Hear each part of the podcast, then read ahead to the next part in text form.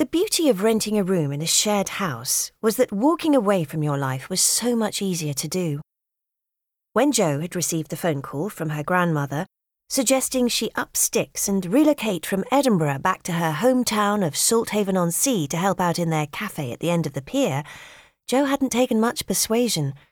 She was 31, single, working in a teaching job she lacked real passion for, and her life felt as though it had stagnated for the last year at least. She'd been wanting a change, and one had fallen right into her lap. And so she'd packed up her single room, covered the next two months' rent until her housemates could find someone else, and emailed the school where she worked to tell them of her plans, withdrawing her availability for future teaching jobs now that her position covering maternity leave had come to a close. And rather than feeling daunted, Jo felt more than ready to embrace new possibilities. Now, with her beaten up VW Beetle bulging at the seams with her belongings, and a few more boxes fixed onto the vintage roof rack using fastening strips and rope, Jo was on her way to a new life on the south coast. She cranked the heating up as she left Edinburgh under the cover of darkness, and with no sign of snow or ice, it was almost as though this change was meant to be.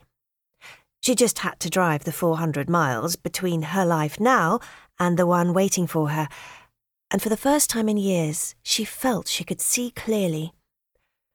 All through her life, her grandparents had been there for her, cheering her on at school sports days, congratulating her on her exam results, talking with her when she was going through tough times at university and stressing over her finals. And now, years later, they were going to be together again, and she couldn't wait. After hours of obeying the sat-nav's commands, Jo found herself in familiar territory. She turned off the main road and onto a single carriageway. The road narrowed, and the sign came into view saying, Salthaven on Sea, 10 miles. The sign was always the marker, the moment she felt as though she was coming home, and today, given the major change afoot, it was all the more powerful. Her heart leapt, and she had to quell her enthusiasm so she didn't put her foot down harder on the accelerator and go too fast.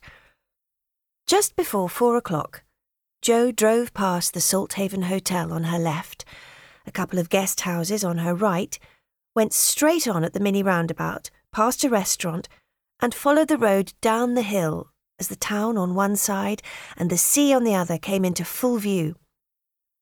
A huge grin spread across her face, and she pulled over on the left to let the person in the car behind her pass. It was a small town, and traffic wasn't terrible, but she didn't want to rush. This was the beginning of something special, and she wanted to savour the deep pink sunset with the last vestiges of orange hovering below and the white wispy clouds beginning to fade away across the top of the pier. She could make out a young family braving the blustery New Year weather down by the breakwaters on the sands that would be golden beneath bright sunshine come summer. The two kids were running along the edge of the water, chasing the lapping shoreline in their purple wellies and bright yellow cagoules, and the family had a sense of togetherness that Jo longed for she wanted an end to the loneliness she felt more often than she'd ever admit to her grandparents.